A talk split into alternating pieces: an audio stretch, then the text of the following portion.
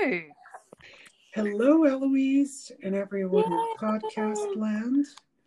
I'm here with Bird. He is uh, he's been left alone quite a bit in the other rooms. He owns the whole house.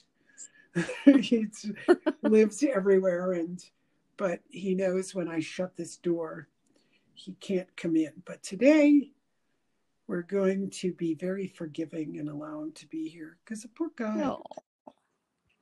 You know, with mommy working so much, he's just letting me tickle him.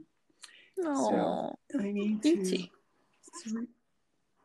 Yeah, this little sweetness incarnate. I've been calling him my little chicken lately. So as you can hear, I'm shuffling the cards, thinking about the world on this Memorial Day. Yeah, 11th and the 11th. Yes. So we're going to split the cards. And we've got, oh, not such a great card. No. Not one of my favorite cards. So the Seven of Cups. Mm. In some decks, they call this the debauch card. So, you know, there's several things that can occur this week. Oh, I'm not so, I can feel this sort of drain in, in energy. So Mm. it doesn't necessarily mean that this card will um, happen particularly to the individual, but if being that this is the energy of the week, you could feel that other people are draining. So you want to watch that you are not getting caught up in someone else's addiction. So, of course, that could be very extreme, like someone is addicted to something Yeah. Out there, and that addiction is draining your family. You know, if there's a gambler or a, an addict, of course, that makes a lot of sense. So it's just um, very simple to read it that way. But we also need to remember we're each and every one of us has a particular addiction based on our our preconditioning. So we can have addictive thought processes. So even sitting around talking about someone or gossiping, you know, oftentimes uh, women can get together and think they're each other's therapists. Yeah, it could be very therapeutic to sit around and, you know, drink some wine or dr- sit over a coffee clutch. It can feel very therapeutic. We need to go talk to our friend. But, uh, you know, there's a cautionary tale there. You know, I remember when I was young, that's how I would try to figure things out, um, you know, with friends that I, I respected and honored Mm. but I would ask them to spot, you know, let's say I told a story and having a difficulty. I wanted them to spot within me sort of my blind spot. I used to say spot my lie, but it's really look at my blind spot. And, you know, um, understanding that Nietzsche said that convictions are greater foes of the truth than lies. Mm. So if you you think about that, you know, think about how a conviction, something you are so convinced of, can block our perception of the truth. So I think that is a, a wonderful way to look at oneself. If I have a conviction that within the paradoxical brain, within my mind, because there's a ton of emotional attachments to whatever thoughts are in the mind.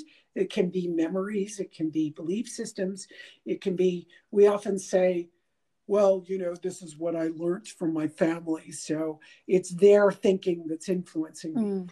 Well, yeah, and no at the same time. There's the paradox. Because one, yes, the family thinks of it, but there's nobody uh, to blame. Uh, because when did the belief or the conviction begin? We don't know. We, we could go back 18 generations and the, the conviction could have begun, begun and handed down from generation to generation. Now it's landed on your lap. So you are actually, or I am, one is, uh, very, very convinced of that ideology. And we can also have a conviction that, no, that's not my ideology. That's not my belief. It is bothering me. I don't want it. I need it to go away. Well, the, your first step is to realize that you're the one believing it. Mm. Whether you rebel against it or you conform, you're you're rebelling or conforming around the same ideology. So if you believe you should please people, and then somebody rebels against that and goes, "I'm not going to please anyone. I'm going to please please myself." Either way, you're stuck in a paradox because your convictions are, "I'm just going to constantly react to no, I'm going to do this for myself." So that goes back into the the brain where we have uh, the, the, we have dharma written in the brain in the thalamus mm. and it, it, it says well either we're self-serving or in service to self so it's really being clear am i in service to self or am i self-serving once we're self-serving it can be a reaction or a rebelliousness that is not true rebellion so here we go into this um, that is debauched, right? That is debauchery. That I think that every time I'm asked to do anything, I'm just going to say no. That's that's not thinking for myself. That's just reacting against a particular ideology. So, because this is a cups and I'm talking about the mind, we need to understand that a lot of the mental um, constructs that we have or or convictions we have are most certainly attached to emotions. Mm. And those emotions become congested and blocked because we have this ideology that holds it in place. So that's what I'm referring to as an addiction. So now we're just going to kind of tune into that a little bit and see if we can discern where am I being uh, rigid this hmm. week? Mm. Where am I following my own convictions? Just seeing a conviction can release it. But once we start feeling the emotions and we start to get all emotional about a conviction, we can start to blame based on the emotion. We can blame based on the conviction. And of course, together, it's very, very addictive. Mm. It's almost intoxicating, right? When we have a, um, an active memory, as we call it in body talk, you know, our memories, our thoughts, our convictions, all engaged with with an emotion or uh, attached or um, what do you call it? Uh, yeah, let's use attachment. Hmm. Attached to an emotion, uh, we can become um, basically uh, lazy thinkers because now we're just responding to uh, almost that miasma, let's say, or that um, matrix, or that it's almost an entity on its own. Like yeah. Carl Jung said, we can be anima or animus possessed, but we can also be ideologically possessed. And usually we're ideologically possessed because we think the ideology is going to save us. and of course, tarot um, and a lot of work that you and I do and many people out there, Jordan Peterson. Um, uh, well, those are my, I'd say, uh, the favorite people. You know, people who are practitioners yeah. and that don't necessarily um, adhere to an ideology. They're constantly questioning um, themselves to see whether they're they're holding on to a conviction and the archetypes of the tarot are great ways to see well there's an archetype out there um, but i don't need to be possessed by mm. the archetype. I could use the archetype. I can reveal things through the archetype.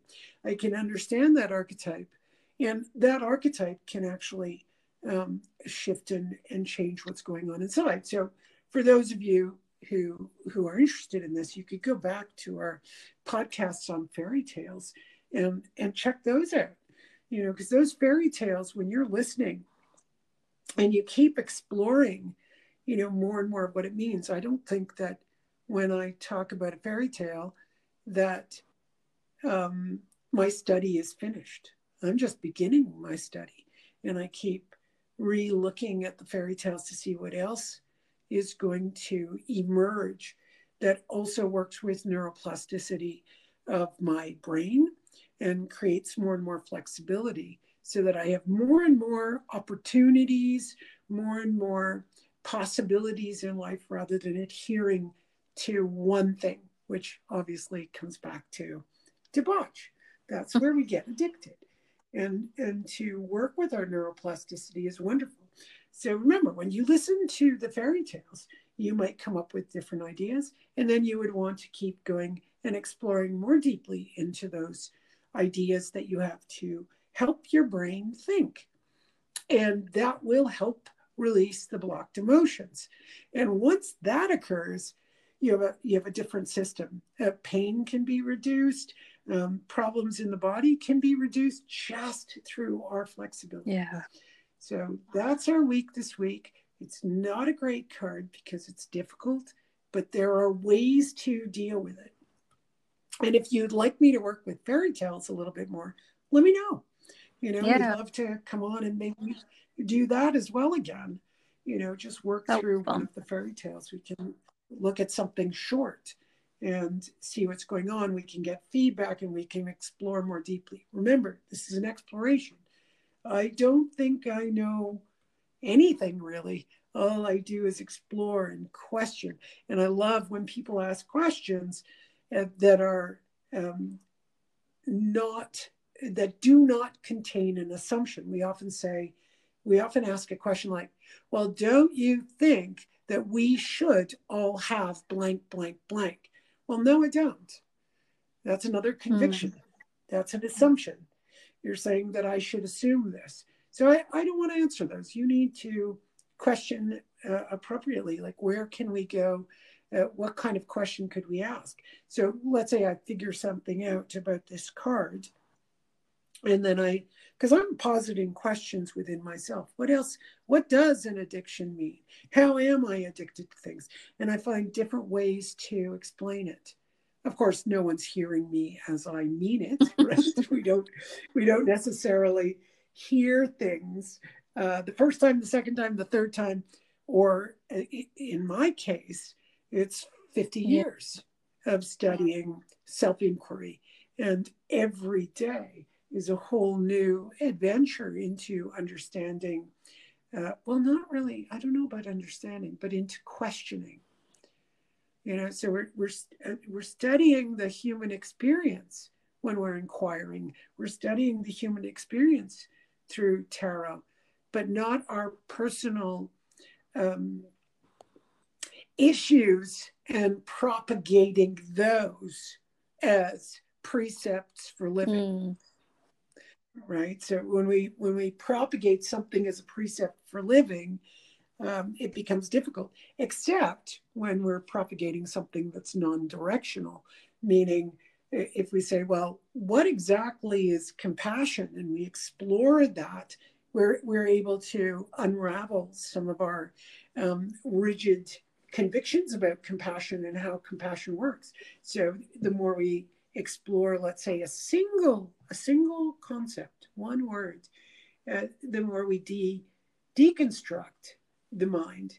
And of course if you can feel that right now as i deconstruct the mind my emotions are free to move. Mhm. they can leave the body. And that's seven of, of coins if they're congested there must be something holding them in place and that could be many many things.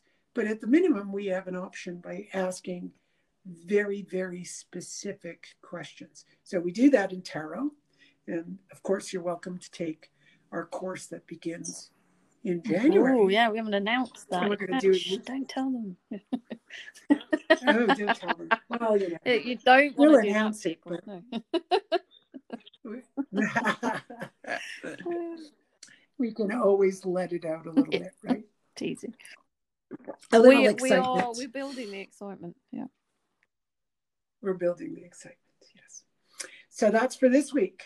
And I'm very curious to see how we result Cool. next week. Uh, thank you, everyone, for listening, for being with us. And we look forward to your questions. Thank you, Eloise, as always, for being on Thank with you. me. And uh, we'll catch up with everyone next week. Yes. Cool. Okay. Ciao, bye. ciao.